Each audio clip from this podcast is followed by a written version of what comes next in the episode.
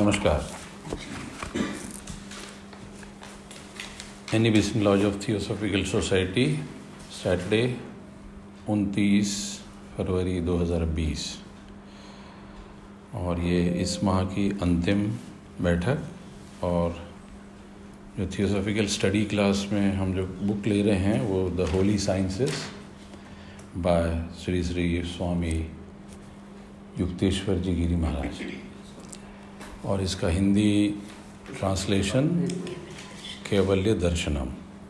और ये हिंदी ट्रांसलेशन आज से कुछ 70 सालों पहले परमहंस योगानंद जी ने किया, और ये योगदा सत्संग सोसाइटी जो रांची में है वहाँ से ये पब्लिश होती है।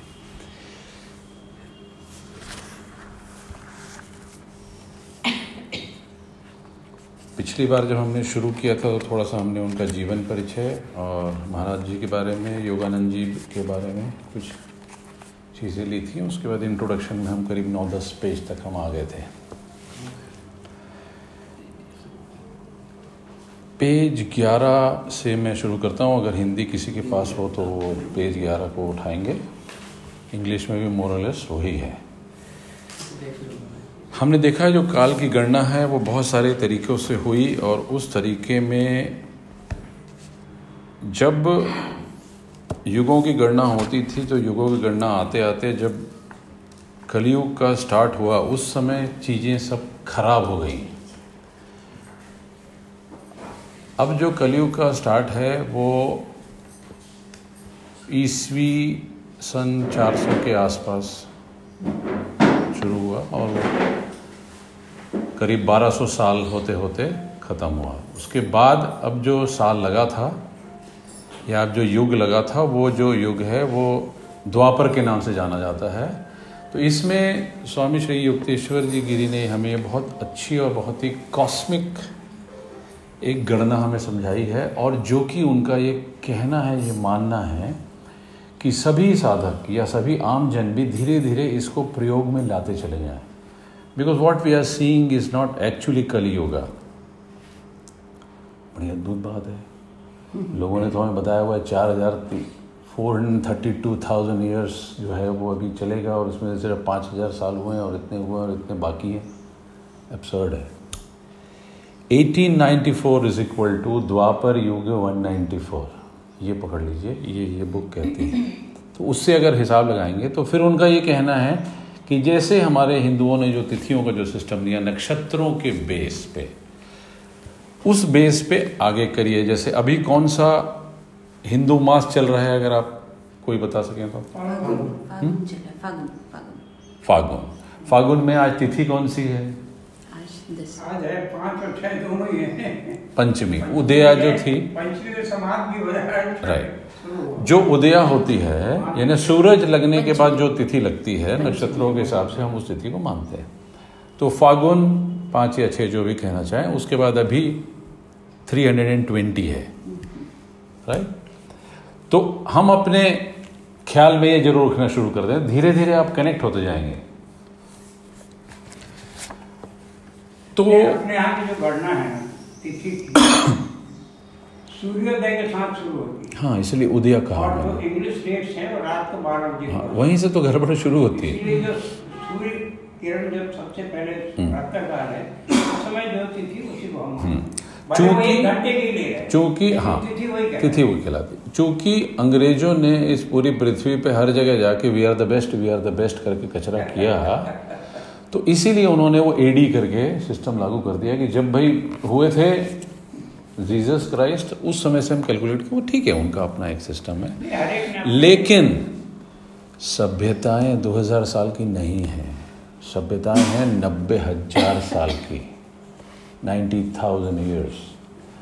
उसको कैलकुलेट करने के लिए महती बुद्धि, महती विवेक, महती चुंबकत्व, महती मानसिक लेवल का बंदा चाहिए जो कैलकुलेट कर सके। अब धीरे धीरे जब आगे बढ़ेंगे तो हमको समझ में आता जाएगा कि चीज़ें ठीक ही हैं करके। सो 12,000 वर्षों के पश्चात जब सूर्य अपनी परिक्रमा पथ में ब्रह्मा या महाकेंद्र से सबसे दूर स्थान पर पहुंचता है तब धर्म का हास होते होते निकृष्ट अवस्था में पहुंच जाता है। हमने लास्ट टाइम एक डायग्राम रेफर किया था, मैं वापस वो उस डायग्राम को आप लोगों को शो कर देता हूँ।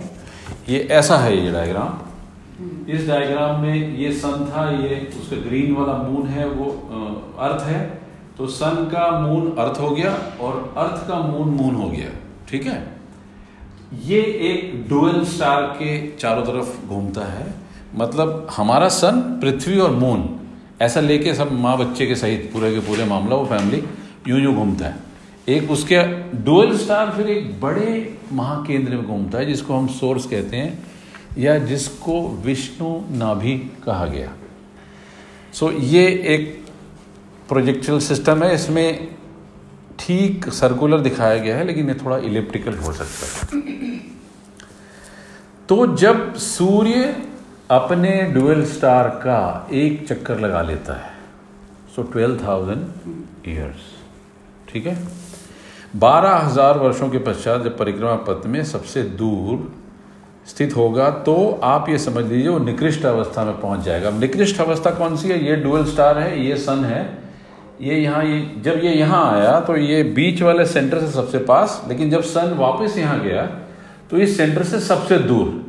तो अगर वो सबसे दूर की कंडीशन है तो वो कलियुग है, निकृष्टतम अवस्था। फिर वो जैसे जैसे पास आना वापस शुरू करेगा, फिर युगों की गणना चेंज होती चली जाती है। सो 1 is 24,000, सो 1/2 is 12,000। अब इसको 1/20 में अगर आप डिवाइड करते हैं तो एक डायग्राम दिया गया है पीछे वाली पिक्चर पे, उसको ख्याल रखेंगे तो समझ में आता है। 12,000 वर्षों के दौरान दोनों ही आवर्तकाल संपूर्ण परिवर्तन लाते हैं, बाह्य जगत पर, स्थूल जगत पर और भीतर के जगत पर भी।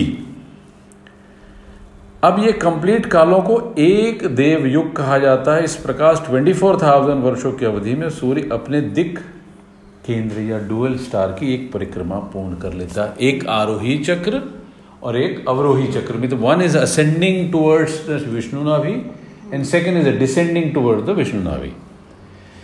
नाउ अब धर्म यानी इसको योगानंद जी कहते हैं कि मानसिक सच्चरित्रता। मानसिक मीन्स व्हाट? मानसिक means the Manas, the upper circle जो थियोसॉफी जिसको कहती है, बुद्धि, विवेक, विजडम। उसकी उन्नति धीरे धीरे होगी, ग्रेजुअली होगी, और ये चार अवस्थाओं में इसको आप डिवाइड कर सकते हो ना। Who are they? जब 12,000 साल के 1/20 मीन्स कितने साल हो गए? 200, ठीक है, 2,000 600, 12,000 divided by 200, 600, so 600। अब 600 क्यों बोला इन्होंने, 1/20 क्यों किया? क्योंकि अगर बीच की लाइन खींचते हैं तो उस डायग्राम में आप देख लेते हैं कि संधि काल में कली एक असेंडिंग में आता है और कलयुग एक डिसेंडिंग में आता है। So 600 years and 600 years, so 1200 years is equal to Kaliyuga. इस काल में धर्म अपने प्रिमिटिव स्टेज में होता है। So dharma, the mental virtue is in the first stage and only a quarter developed. So human intellect can understand only gross material creation, स्थूल जगत की उत्पत्ति के अलावा कुछ भी समझ नहीं सकता है ह्यूमन। अब 2,400 साल का जो नेक्स्ट पीरियड आता है, which is nothing but 2 times of Kaliyuga, is called Dwapar. याद रखने के लिए याद रख लीजिए, 12 याद रख लीजिए, घड़ी के 12 होते हैं ना। सो 1200 is Kali, 2 times of 1200 is Dwapar. So 2,400 साल के उस काल को जब अपने परिक्रमा के 2/20 में भ्रमण करता है उसे द्वापर कहेंगे। धर्म अपनी द्वितीय अवस्था में पहुंचता है, it is in the 2nd stage and 1/2 developed. Why it is 1/2 developed? Because अगर आप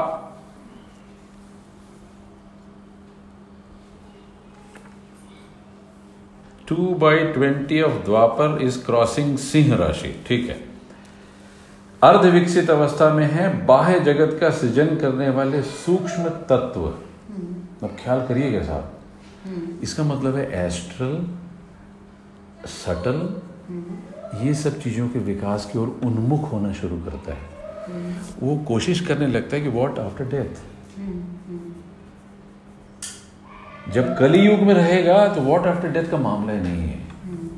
जब वो उन्नति बढ़ेगी तक वो सूक्ष्म की तरफ ध्यान जाना शुरू होगा ह्यूमन चेतना का कि व्हाट आफ्टर डेथ। सो उसको और उसके गुणों की समझने की शक्ति उसमें आने लगेगी। द्वापर कंप्लीट होने के बाद जो 3 टाइम्स ऑफ कलियुग है, मतलब 3600 ईयर्स, उसको हम कहते हैं त्रेता। ठीक है, जिसमें सूर्य अपने परिक्रमा पथ के 3/20 हिस्से में भ्रमण करता है। यह तृतीय अवस्था में पहुंच जाता है और मनुष्य की बुद्धि समस्त विद्युत शक्तियों, ख्याल करिएगा,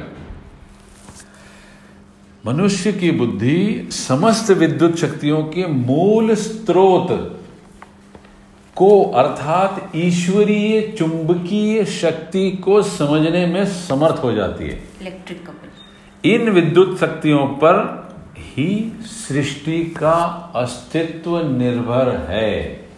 अब ये कौन सी विद्युत शक्ति के बारे में बता रहे हैं कि जितनी अस्तित्व की विद्युत शक्तियां हैं, डिवाइन मैग्नेटिक फोर्सेस, वो समझने लगता है। इसका मतलब ये हुआ कि हमारे भीतर जो लाइफ फोर्स मौजूद है, जिसको हम कुंडलिनी के रूप में जानते हैं या डिवाइन लाइफ कहते हैं जिसको हम, उसके बारे में द्वापर में रह के थोड़ा थोड़ा जाना जा सकता है अगर आप थोड़ी भी साधना नहीं करोगे तो। अब अगर you are a seeker and you say कि मैं मेरे लाइफ को सीकिंग के अलावा कुछ नहीं बनाऊंगा, तो आप ट्रांसजेंड कर जाते हो। जब आप ट्रांसजेंड कर जाते हो तब आपको ये चीजें समझ में आने लगती है कि व्हाट इज माइंड। अब वैसे अगर आप देखोगे तो Kali denotes Karma, Karma denotes कलपुर्जा, कलपुर्जा denotes robotism mechanism, but Dwapar denotes slight समर्पण, द्वापर डिनोट्स भक्ति इनकम्प्लीट। इसीलिए पिछली बार जब कृष्ण आए थे तो वो द्वापर का टाइम था, पिछली बार जब राम आए थे तो वो त्रेता का टाइम था। सो जैसे जैसे मानसिक सच्चरिता बढ़ेगी ऑस्टेरिटी बढ़ती चली जाती है। इसीलिए जो राम का कैरेक्टर है वो परफेक्ट ऑस्टेरिटी का है, लेकिन कृष्ण का वैसा नहीं है, क्योंकि उस समय जैसे लोग थे उनकी जो जरूरत थी वो कृष्ण ही पूरा कर सकते थे, राम नहीं कर सकते थे। राम अगर इधर आ जाते थे तो लोग बोलते थे no we don't want. So time के हिसाब से रियलाइज्ड सोल्स ऑटोमेटिकली आती हैं। अब अगर थोड़ा सा ख्याल करिए आप, सो 1849 इज 149 ऑफ द्वापर।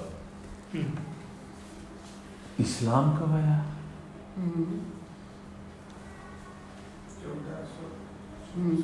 1400 पहले। क्या था? 1400 में। सो उसका मूल ही कलयुग से समझ में आ गया। इसीलिए बारबेरियन लोगों को बेसिक चीज समझाने वाला realised soul is suppose to be Mohammedan. ठीक है, उसने वो चीज समझाई। वो किसके लिए ठीक थी? उन लोगों के लिए। So to stick with them is nothing but pulling yourself back to Kali Yuga. That means when was Jesus? What was that? Again it was Dwapar. Or was it Treta? आप अगर वैसे कैलकुलेट करोगे तो वो period कौन सा था? पीछे चले जाओ आप, गोइंग बैक। हाँ, वो कैलकुलेट कर लो, वही टाइम था। एंडिंग है, स्टार्टिंग ऑफ होगा कलयुग, स्टार्ट होगा कलयुग, स्टार्ट हुआ 1849। कैलकुलेटर निकालो ना अभी, 1840 कोई बात नहीं, अभी तो 1849 इज 149। 149 से अगर आप पीछे चले जाते हो So that is nothing but the Sandhi Kal and ending of Kali Yuga. So कितना हो गया 1850 से 1600, ठीक है 1600, और वो कब आए? उस समय भी कली युगा था, कली युग की शुरुआत, हाँ more or less, ठीक है। देव युग जो है आगे आएगा ना, अभी आगे आएगा, नहीं तो वो होता है कि हाँ वो इनमें घर आता है, आगे आएगा आगे आएगा, अभी जैसे लेंगे ना आप वो क्लियर हो जाएगा। साधारण मान्यता है कि सतयुग से शुरू हुआ, नहीं त्रेता आया फिर द्वापर आया। एक बात ठीक से समझ लीजिए, नहीं मैं साधारण मान्यता की बात, मान्यता को छोड़ दीजिए, अपन यहाँ मान्यता दत्त नहीं है, अपने को बिल्कुल सर्किल के हिसाब से बात करना है। इट्स अ व्हील वो भी कहते हैं, लेकिन वो कहते हैं सतयुग से शुरू होता है, ऐसा कहते हैं। अब मैंने मुझे नहीं पता, सतयुग चांसेस ज्यादा उसके हैं, चांसेस ज्यादा उसके इसीलिए हैं कि जब जो purest form of the soul है, बोला ना जी, purest form of the soul है, उसने जब भेजा तो बोला ठीक है चलो थोड़ा सा हास करके भेजता हूँ, राइट। क्यों? क्योंकि वो न दयावान है न कृपालु है, तो न्यूट्रल है न दयावान है ना कृपालु है। जैसे ही हम अगर उस अस्तित्व को ये बोलने लगे कि वो कृपालु है, मतलब वो कभी कभी अकृपा कर सकता है, जैसे हम ये कहने लगे कि अगर वो दयावान है तो कभी कभी अदया कर सकता है, then what is he? He is a complete, मतलब दयावान और कृपालु जो भी कुछ करेगा उसके मन होगा, और उसके मन नहीं है, प्योर मन नहीं है। So what is Aman? What is dying? Neutral में फिर हमको ऐसा लगता है कि उसमें चेतना नहीं है, लगता है हमारा जो मन है ना वो अद्भुत है, चिन्मय होगा, एक चित्तमय, वो है कृपा स्वरूप। मतलब जो कुछ भी है टोटल कॉम्पेशन के अलावा कुछ भी नहीं है, सभी विरोधी स्वरूप रूप से, मतलब सभी विरोधियों को अपने में समेट सकता है, हर विरोध।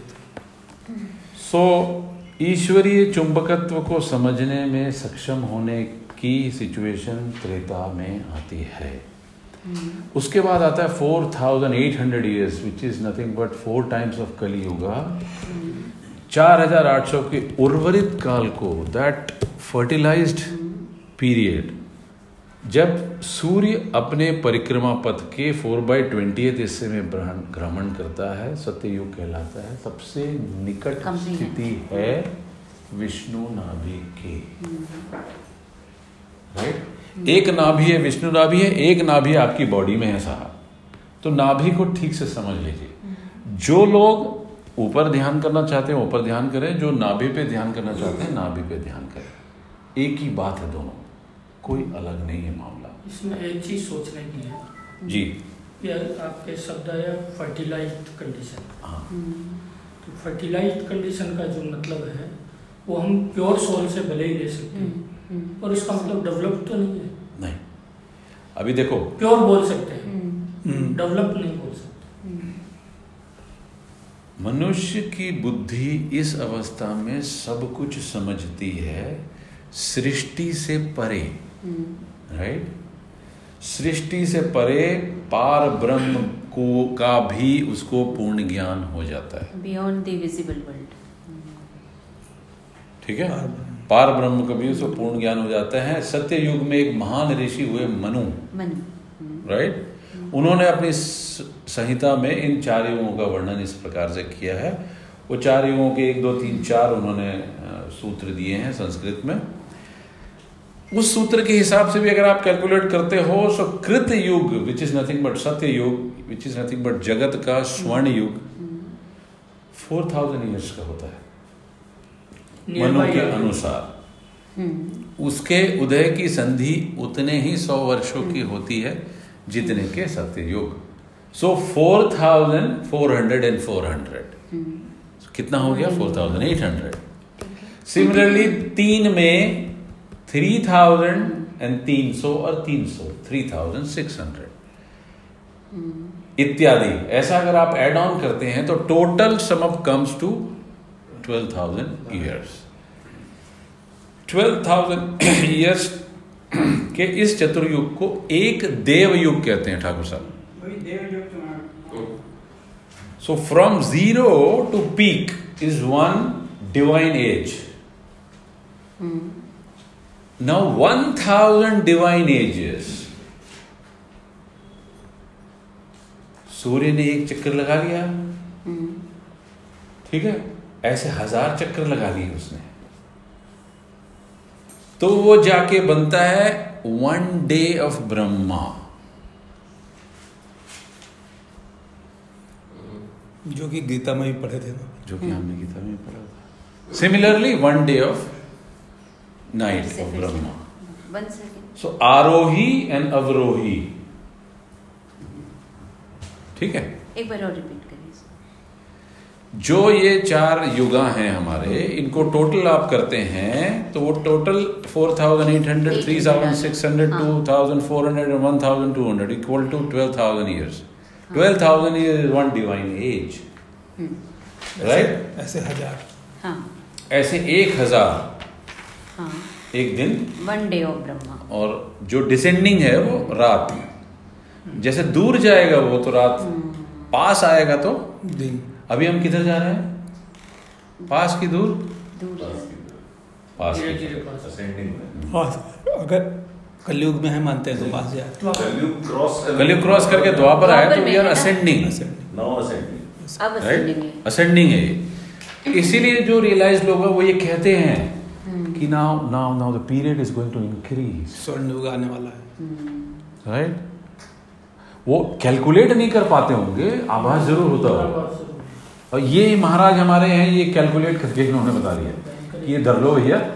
इसीलिए योगानंद जी ने इनको ज्ञान अवतार कहा.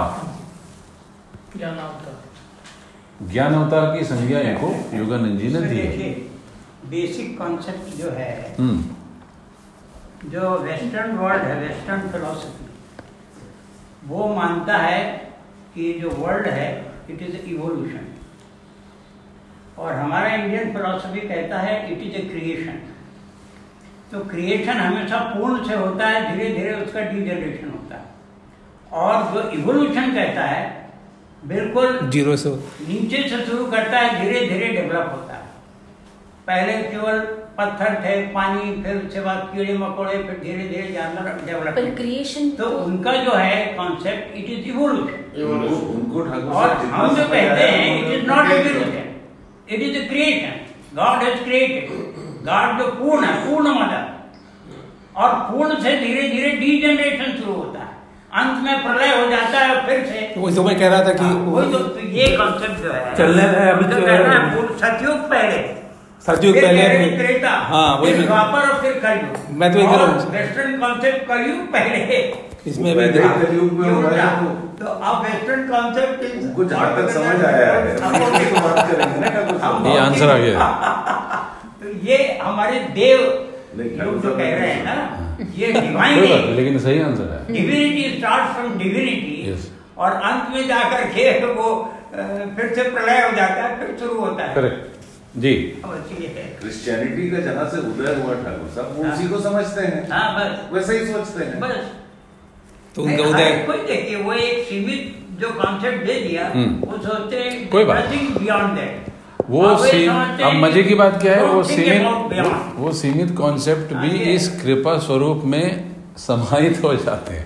अब ऐसा भी देखिए, बीज से शुरू होता है कोई भी चीज, अब बीज ही में जाके अंत हो जाता है. We start with zero and we end with zero.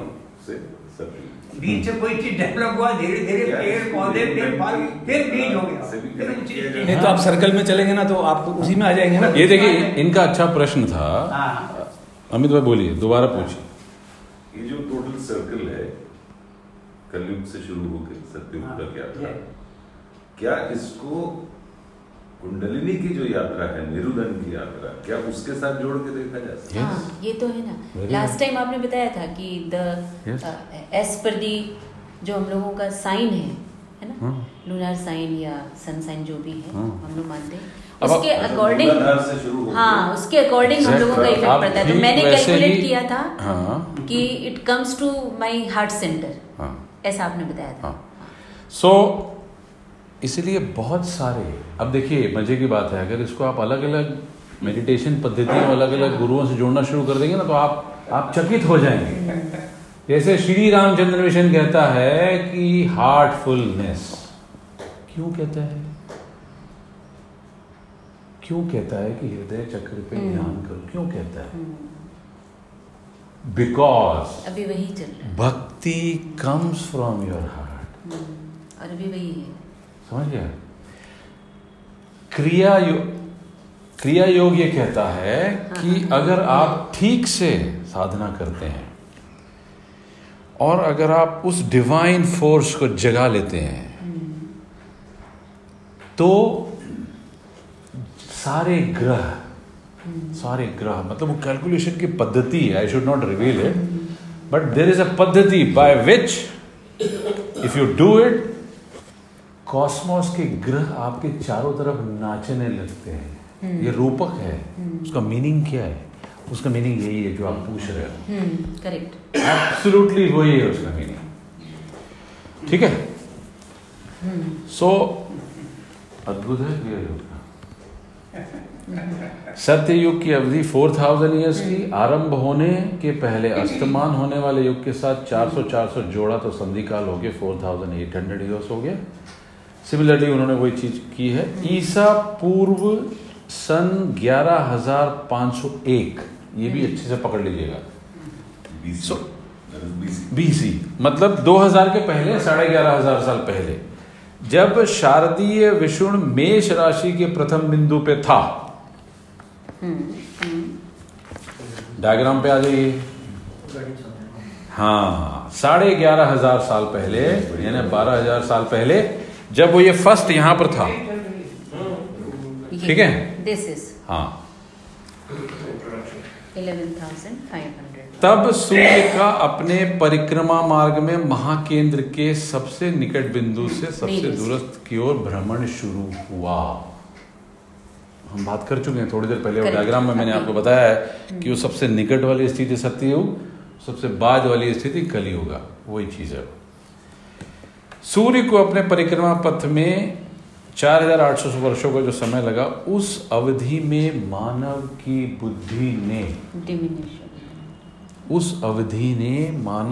बुद्धि ने आध्यात्मिक ज्ञान को समझने की क्षमता खो दी। जैसा ठाकुर साहब कह रहे हैं, धीरे धीरे डिसइंटीग्रेशन चालू हुआ। इसको समझने का एक बहुत अच्छा सा तरीका है, ये जो हमारा हेड है ना, इसको समझ लीजिए आप, सहस्त्रार, इसको समझ लीजिए विष्णु नाभि, सेंटर समझ लीजिए। सहस्त्रार पे रहने वाला ध्यानी, सहस्त्रार पे रहने वाला ध्यानी सत्ययुगी। ठीक है, नीचे अगर आप उतरोगे, आज्ञा चक्र पे रहने वाला ध्यानी त्रेतायुगी। ठीक है, उससे नीचे उतरेंगे आप, यहाँ रहने वाला ध्यानी द्वापर युगी, और नीचे उतर जाएंगे हाथ और पांव में रहने वाला ध्यानी कलयुगी। हो गया ना मामला सही?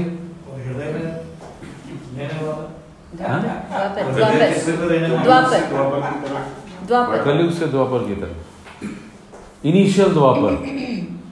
बिकॉज क्या होता है, जो हार्ट सेंटर है ना, और जो आपका विशुद्धि है, ये बिल्कुल जुड़े हैं सेंटर। वो आपने ख्याल होगा, दाजी ने वो कुछ सेंटर्स की बात की थी ना। सो वो क्या है?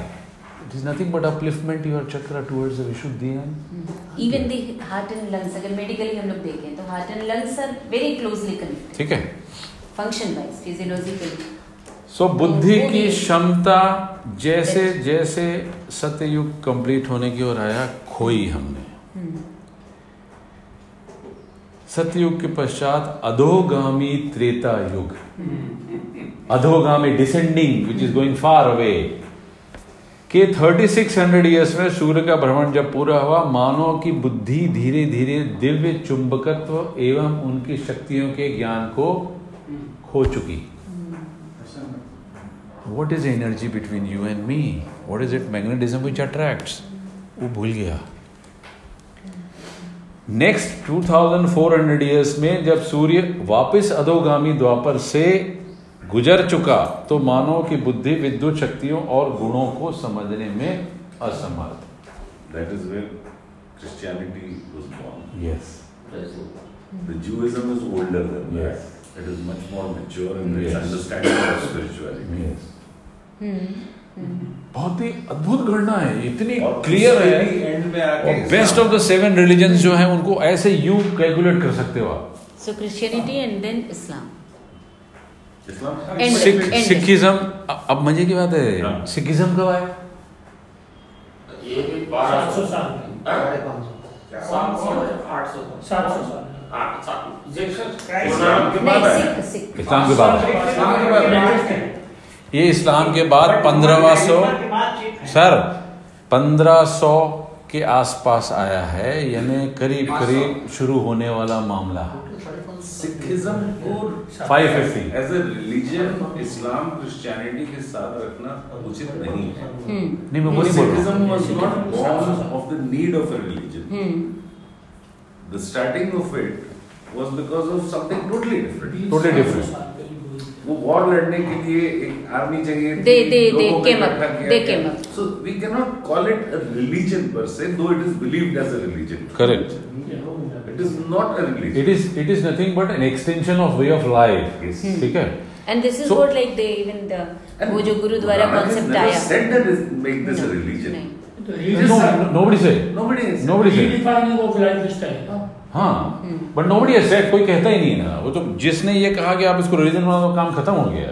सोशल मूवमेंट, सारे सोशल मूवमेंट ही होते हैं, सारे मूवमेंट ही होते हैं। कुछ पंथ बन जाते हैं, कुछ उससे बड़े हो जाते हैं, कुछ संप्रदाय हो जाते हैं। किसी धर्म का पहला प्रणेता अगर आप कभी नहीं कहा कि धर्म बनाओ इस नाम से और ऐसे धर्म चलाओ, तो उसके चले जाने के बाद दुकानदारी चालू।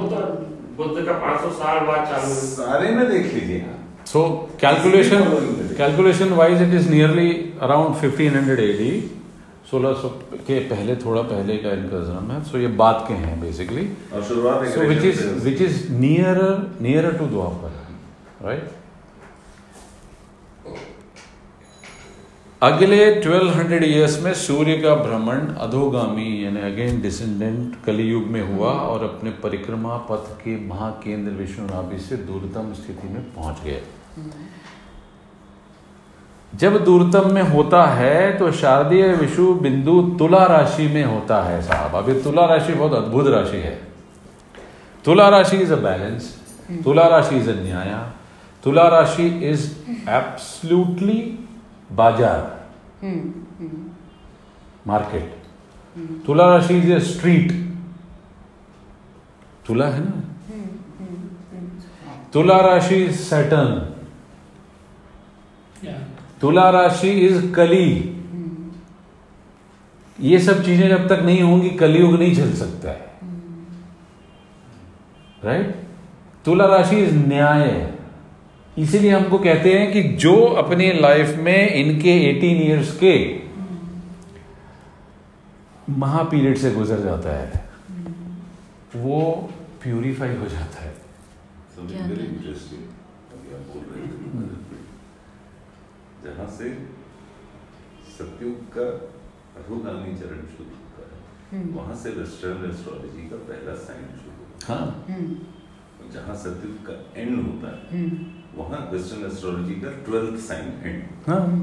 So they have also studied this. Yes, definitely. नहीं तो कैसे इससे कोरिलेट करते, बट उसको पूरी तरह ट्रांसलेट नहीं कर पाए वो, या जैसा भी होता है नहीं। दोनों इस कॉन्सेप्ट में दोनों मिलते जुलते हैं कि अपना जो सेकुलर मूवमेंट है दैट इज इलेक्ट्रिकल है, अंडा का।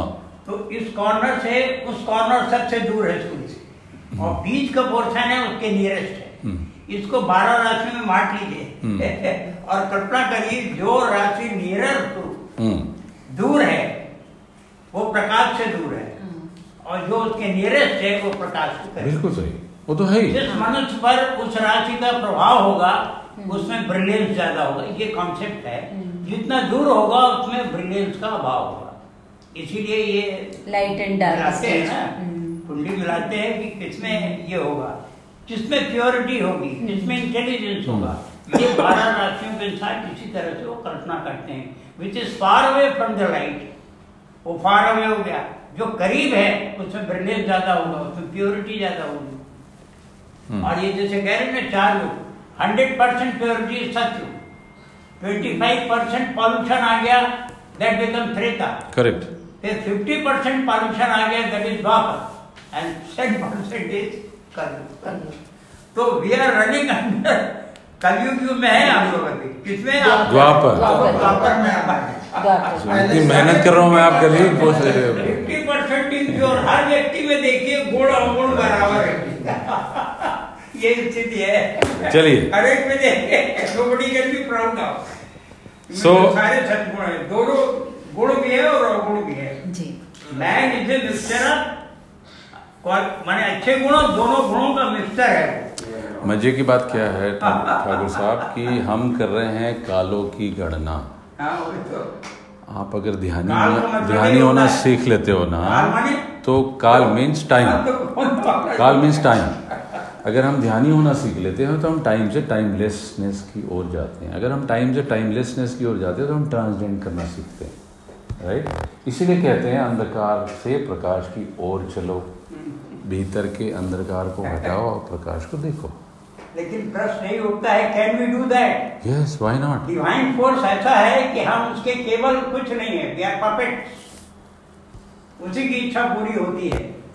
यानी we are divine influence sir, सोचते हैं मैं हूँ, यही हमारी मूर्खता है। We are the tiny nuclear bombs of the source, हमको समझना पड़ेगा उसको। हाँ, आप अगर कदम उठाते हैं तो वो हेल्प करेगा, अगर आप कदम उठाते हैं तो वही। अगर आप ठीक से करते हैं तो प्रेसिडेंट साहब जरूर हमारी हेल्प करेंगे। 1200 वर्ष अगले, सर इंट्रोडक्शन खत्म नहीं होगा। अगले 1200 वर्षों में सूर्य का भ्रमण अधोगामी कलयुग में हुआ और अपने परिक्रमा के महाकेंद्र से यानी विष्णु नाभि से वो दूरतम स्थिति पर तुला राशि पर जब पहुंच गया, तो मानव की बुद्धि इतनी क्षीण हो गई कि जड़ भौतिक जगत से परे कुछ भी समझ में आना बंद हो गया। इस प्रकार ईस्वी सन 500, ठीक है, का काल कलयुग का और 24,000 वर्षों के पूरे युग चक्र का डार्केस्ट पीरियड था। और सचमुच इतिहास भी भारत के ऋषियों की इस प्राचीन गणना को सटीक सिद्ध करता है। इतिहास साक्षी है कि इस काल में सभी देशों में व्यापक अज्ञान और दुख फैला हुआ था, द्वेष फैला हुआ था। ईस्वी सन 499 से सूर्य महाकेंद्र की ओर बढ़ने लगा और मानव की बुद्धि धीरे धीरे विकसित होती चली गई। अच्छा, ये महाकेंद्र ही विष्णु नाभि। यस, इसलिए बार बार मैं विष्णु नाभि ग्रैंड सेंटर, करेक्ट। इस ऊर्ध्वगामी कलयुग के 1100 साल में अर्थात ईस्वी सन 1599 तक मानव बुद्धि जड़ रही, है ना। इतनी जड़ थी कि उसे विद्युत शक्तियों की अर्थात सूक्ष्म और भूतों का कुछ भी भान नहीं था। राजनीतिक स्तर पर भी, साधारण तौर पर भी, राज्य जो है, किसी राज्य में दुनिया में कहीं शांति नहीं थी। इस काल के बाद जब कलयुग और उत्तरवती द्वापर के बीच के 100 वर्षों का संधि काल शुरू हुआ, तो सूक्ष्म तत्वों और विद्युत शक्तियों की गुणों अर्थात पंच तन मात्रा की पहचान होने लगी। राजनीतिक स्तर पर शांति स्थापित होने लगी। 1600 के लगभग विलियम गिलबर्ट ने चुंबकीय शक्तियों को पहचाना, चालू हो गया द्वापर, ठीक है, और देखा कि सब जड़ में विद्युत शक्ति वापस आ गई, विद्यमान है। 1609, very important year, Galileo. Kepler ने खगोल विज्ञान के महत्वपूर्ण नियमों, केपलर का हम लोग पढ़ते थे ना, केपलर्स प्रिंसिपल, नियमों की खोज की। गैलीलियो ने टेलीस्कोप की खोज की। 1621 में हॉलैंड के ड्रेबल ने माइक्रोस्कोप बना दिया। सो दूर और पास दोनों एक साथ चालू हो गया। देखिए बाहर की जगत में भी न्यूटन भी युगों की गणना में बाहर और भीतर दोनों शक्तियों का अन्वेषण और रिसर्च इम्प्लीमेंटेशन चालू होता है। लगभग 1670 न्यूटन ने ग्रेविटेशन दे दिया। 1700 में सेवरी ने स्टीम इंजन दे दिया। 20 साल बाद स्टीफन ग्रे ने एनाटॉमी पर विद्युत शक्ति के परिणाम का पता लगा दिया। एक इंटरप्शन है यहाँ, ग्रेज एनाटॉमी। हाँ। ये वही है ना डॉक्टर साहब, है ना? चलने दो अभी। हाँ। जी 1860 से चालू। हाँ होगा ना। हाँ तो 20 years later Stephen Gray, 20 years later मतलब 1700 के बाद, तो वही 1800 के आसपास है ना। राजनीतिक जगत में आत्मसम्मान का भाव जगना शुरू हुआ। करेक्ट। हाँ नेपोलियन। ठीक है।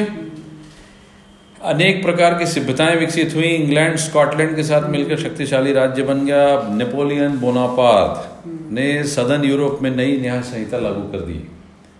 अमेरिका स्वतंत्र हो गया। यूरोप के अन्य हिस्सों में शांति स्थापित हो गई। विज्ञान की प्रगति।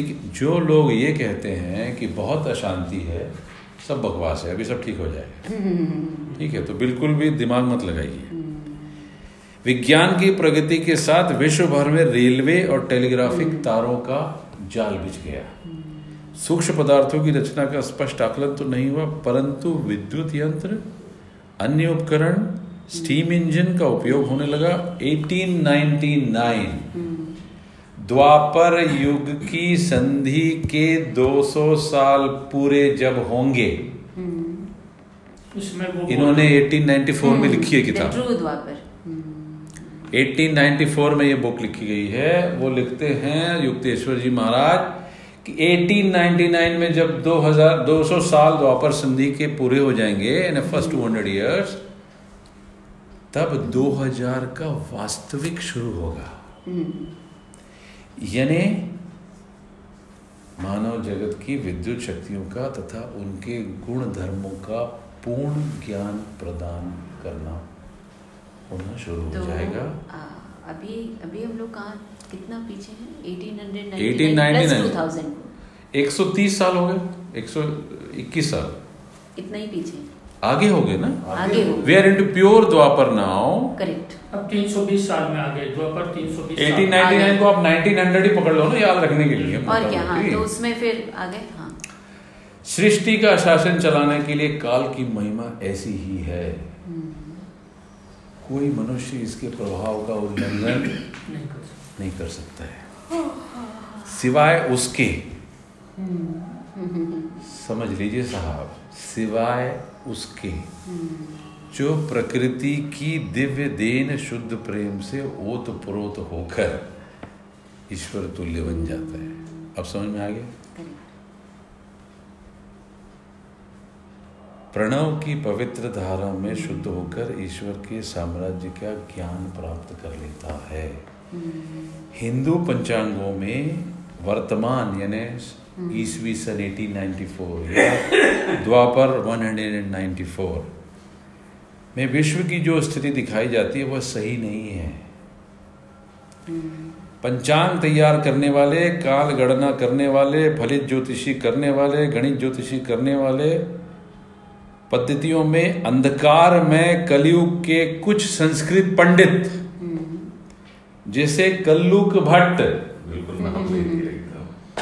स्पेसिफिक नाम लेके, की गलत टिप्पणियों के कारण एवं भाष्यों की भूल के कारण अब यह हम मानने लगे कि it is nothing for 432,000 years कलयुग के हैं, जिसमें कि 5,000 साल उस समय हुए थे। 4994 1894 में 4994 हुए थे। And still 427 और अभी भी 4,427,006 वर्ष से बचे। कितनी भयानक कल्पना है जो बिल्कुल सच नहीं है। पंचांगों में यह भूल अधोगामी द्वापर युग के समाप्त होने के तुरंत बाद राजा परीक्षित, अब क्या हुआ साहब, ये राजा परीक्षित जी जो थे तब कलयुग, जब इनको तो पता था बिल्कुल परीक्षित महाराज को, नहीं तो राजा परीक्षित जी ने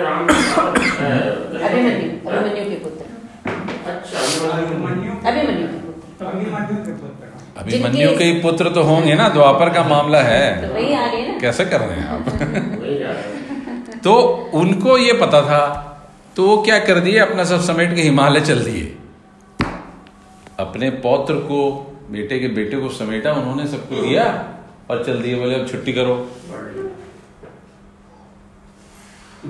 महाराज। नहीं नहीं, उस समय महाराज राजा परीक्षित के शासन काल में ये गलती हुई। अब युधिष्ठिर ने जब देखा कि कलयुग शुरू होने जा रहा है, तो उन्होंने, एक मिनट, युधिष्ठिर के पौत्र है, हाँ, तो पौत्री हो गए ना, और हाँ पौत्री तो, और अपने युधिष्ठिर के भी पौत्र हो, और अपने दरबार के सभी ज्ञानी ज्ञानी सहित भूलोक के स्वर्ग यानी हिमालय, ठीक से समझ लीजिए साहब, भूलोक का कोई अगर स्वर्ग है तो हिमालय में है, इसीलिए उसको देवभूमि कहते हैं। राजा परीक्षित के हिमालय चल रहे हैं, अभी जाने वाले हैं।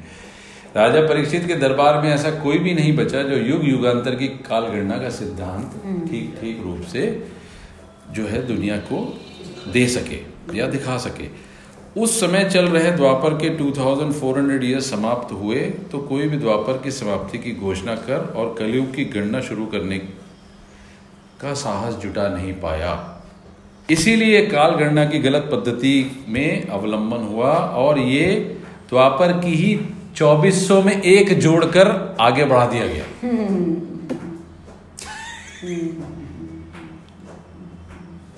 उसको कलयुग का प्रथम वर्ष मान लिया गया। ईस्वी सन 499 में जब कलयुग की अवधि के 1200 वर्ष पूरे हुए और सूर्य महाकेंद्र के सबसे दूर पर पहुंचा, यानी शारदीय विषु तुला राशि में आया, तो कलयुग के सबसे घोर अंधकारमय काल को 1200 के स्थान पर 3900 की संज्ञा दे दी गई। ईस्वी सन 499 के बाद ऊर्ध्वगामी कलयुग जब शुरू हुआ, तब सूर्य अपने परिक्रमा पथ में महाकेंद्र की ओर बढ़ने लगा और बुद्धि धीरे धीरे वापस विकास की ओर बढ़ने लगी। तब ये समझ में आया कि इन पंचांग, कुछ विद्वानों के ये ध्यान में बातें आने लगी। उन्होंने देखा कि प्राचीन ऋषियों ने कलयुग की अवधि 1200 बताई है, परंतु चूंकि इन विद्वानों की भी बुद्धि अभी पर्याप्त रूप से विकसित नहीं हुई थी, इसलिए भूल को पकड़ पाए, ठीक नहीं कर पाए।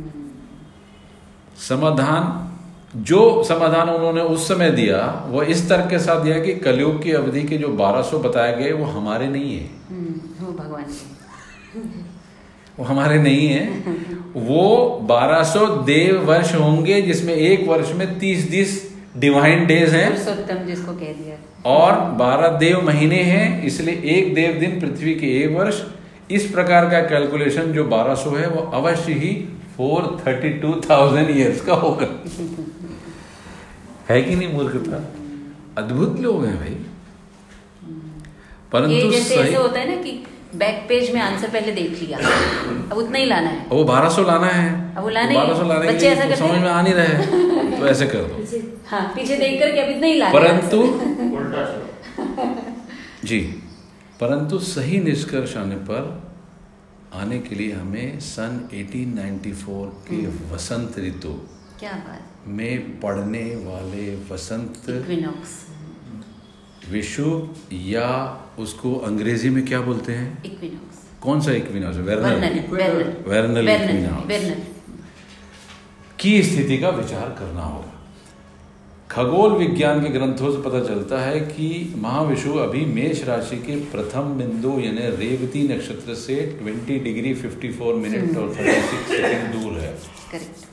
कॉस्मिक एस्ट्रोलॉजी, इस गणित से स्पष्ट हो जाता है कि मेष राशि के प्रथम बिंदु से महाविषु जब दूर हटने लगा, तब से अब तक 1394 वर्ष बीत चुके हैं। क्रॉस चेक करके उन्होंने बता दिया, जो युक्तेश्वर जी ने सो ऊर्ध्वगामी के 1200 को निकाल दिया जाए तो ये समझ में आता है कि ये ऊर्ध्वगामी द्वापर का 194 है। रेवती का भी वर्णन किया वहाँ पे। रेवती नक्षत्र शुरुआत तो वहीं से होती है ना। इस प्रकार पुराने रेवती और कृष्ण का भी कोई नाता है। There is some connection between Revati and Krishna. Rohini में तो उनका जन्म हुआ है। रेवती से है कुछ कनेक्शन, थोड़ी देर में पकड़ में आएगा तो बताता हूँ। रेवती तो वो 28 नक्षत्र जो बल रहे थे, हाँ, उससे कुछ कनेक्शन है उनका। इस प्रकार पुराने पंचांगों की में की गई भूल स्पष्ट रूप से सामने आई और जब हम 1394 वर्षों की संख्या में 3600 को जोड़ देते हैं और इसका कुल योग हमें मिलता है 4994, जो वर्तमान गलत सिद्धांत के अनुसार हिंदू पंचांगों में इस चालू वर्ष 1894 को दिखाता है। अभी क्लियर हो गया एकदम, है ना। सो रेखा चित्र में देखें तो आपको पता लग जाएगा कि ये कन्या राशि में पड़ रहा है। 1894 में वो जो पॉइंट उन्होंने दिया हुआ है डायग्राम में, उसमें वहां पड़ रहा है। इस पुस्तक में कुछ ऐसे तथ्यों का जरूर उल्लेख है जिसका पूर्ण ज्ञान अभी तक आधुनिक विज्ञान को हो नहीं पाया, जैसे चुंबक शक्ति, उसके प्रभामंडल। प्रभामंडल मतलब ऑरा,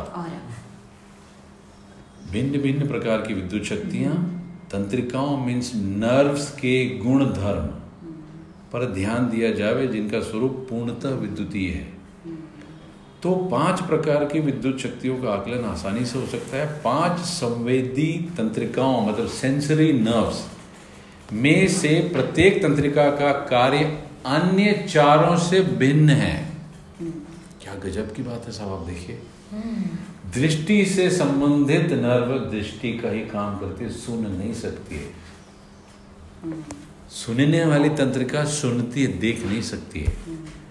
थोड़े समय के लिए सोचें कि ये कर दे, ये कर दे, आप धड़ाम से गिर जाओगे वहीं। सो ऑप्टिक नर्व्स केवल प्रकाश का वहन कर सकती है, श्रवण का काम नहीं कर सकती। श्रवण की ऑडिटरी नर्व ध्वनि का वहन कर सकती है, अंध का काम नहीं कर सकती। अन्य तंत्रिकाओं के साथ भी ठीक यही बातें लागू होती हैं। इससे यह स्पष्ट है कि विद्युत शक्ति 5 प्रकार की है, जो ब्रह्मांड में व्याप्त महाविद्युत शक्ति के 5 गुण धर्मों के अनुरूप हैं। अब अगर आप थोड़ा सा ध्यान देंगे तो यही जो 5 सेंसरी नर्व्स हैं, इसी पे बेस्ड हैं अलग अलग रिलीजन, इसी पे बेस्ड हैं। कुछ कहते हैं कि हम नाद से जाएंगे, कुछ कहते हैं हम स्वाद से जाएंगे, कुछ कहते हैं हम आंखों से जाएंगे, कुछ कहते हैं हम प्रकाश से जाएंगे, कुछ कहते हैं हम स्पर्श से जाएंगे। वहाँ से वो ग्रेट रिलीजन निकले हैं। सबके अपने अपने स्पेसिफिक मामला है। जहाँ तक चुंबक शक्तियों के गुण धर्म का प्रश्न है तो मानव बुद्धि की समझ शक्ति अभी इतनी सीमित सिर्फ है कि साधारण जन को समझने का प्रयास ही करना व्यर्थ है। आप सबको बताओगे, सब नहीं समझ पाएंगे इस बात। त्रेता युग के मानव की बुद्धि दिव्य चुंबक शक्ति के गुण धर्मों को आसानी से समझ पाएगी। अगला त्रेता युग ईस्वी सन 4099 में शुरू होगा। 2-3 जन्म तो अभी कलयुग कब तक? कलयुग तो खत्म हो गया। कर रहे हो महाराज?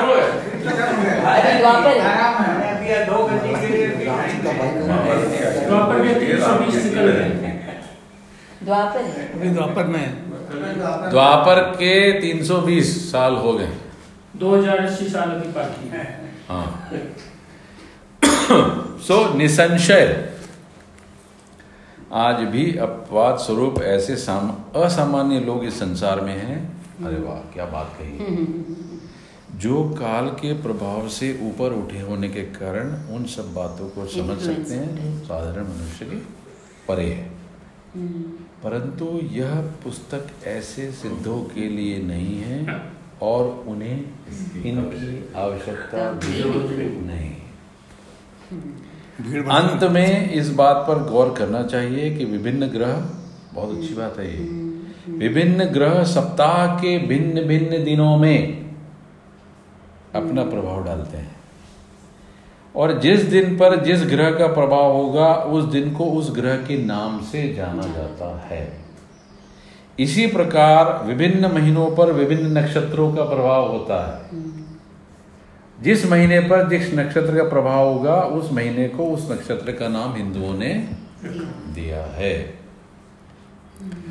विशाल युग का तो अपने कालावधि के समय पर और भी अधिक प्रभाव है, इसलिए वर्ष के साथ उसके युग का भी नाम जुड़ा होना चाहिए। ये उन्होंने उसकी महत्ता बता दी। युगों का निर्धारण इक्विनॉक्स की स्थिति से होता है, अतः युगों के संदर्भ में वर्षों का क्रमांकन वैज्ञानिक तत्व पर आधारित होना चाहिए और होता है। इस प्रयोग से गत काल में विशिष्ट काल के निर्धारण में जो समस्याएं आई हैं, क्योंकि काल की पहचान ग्रह, तारों, नक्षत्रों से जुड़ी न होकर उस समय के प्रसिद्ध व्यक्तियों से जुड़ गई। जिस वर्ष में यह भूमिका लिखी जा रही है उस वर्ष को ईस्वी 1894 के लिखने के स्थान पर अगर हम द्वापर 194 लिखना चाहिए, जिससे अभी चल रहे युग के निश्चित समय को दर्शाया जा सके। भारत में काल गणना की यह प्रथा राजा विक्रमादित्य के शासन काल तक थी। इसलिए हम कहते हैं ना कि उज्जैन जो है वो काल गणना का सेंटर था दुनिया का। क्यों कहते हैं साहब? इसलिए कहते हैं भारत में काल गणना की यह प्रथा राजा विक्रमादित्य के शासन काल तक थी और उसके शासन काल से संवत गणना शुरू हुई। काल गणना की यह युग पद्धति ही तर्क संगत लगती है, इसीलिए हम इस पद्धति का उपयोग करते हैं और जन साधारण से भी प्रतिपादन करते हैं कि वह इस पद्धति को उपयोग में लावें। अब द्वापर के 194 वर्ष में चूंकि कलयुग को समाप्त हुए काफी समय बीत चुका है, संसार आध्यात्मिक ज्ञान को प्राप्त करने के प्रयास में जुट गया है और लोगों को एक दूसरे से प्रेम पूर्ण सहायता की आवश्यकता पड़ रही है। मैं आशा करता हूं कि मेरे परम गुरु महाराज महाअवतार बाबा जी के आदेश अनुसार लिखी गई पुस्तक का प्रकाशन कुछ आध्यात्मिक सेवा जरूर प्रदान करेगा। स्वामी श्री युक्तेश्वर गिरी, श्री रामपुर, पश्चिम बंगाल, फागुन 26 द्वापर 194। क्या बात, वो भी फागुन में ही था, ये भी फागुन में ही है साहब, बैठे भी फागुन में। कितने अच्छे समय में इसकी शुरुआत हमने की। अब वेट शुरू करना है या अगली बार से करें?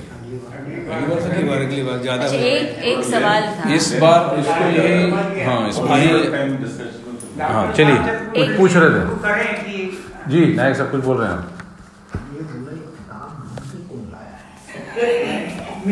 आप? ये तो योगदा वो ढूंढते हुए आ गई अपने पास, अमेज़न में भी है, आपने खोज ली है जरा, कोई जन्म में हो लेकिन जो ढूंढ के लाया अमेज़न में भी अवेलेबल है, यहीं पर है, रायपुर में अवेलेबल। हाँ मतलब उसमें जाना नहीं पड़ेगा। Thank you.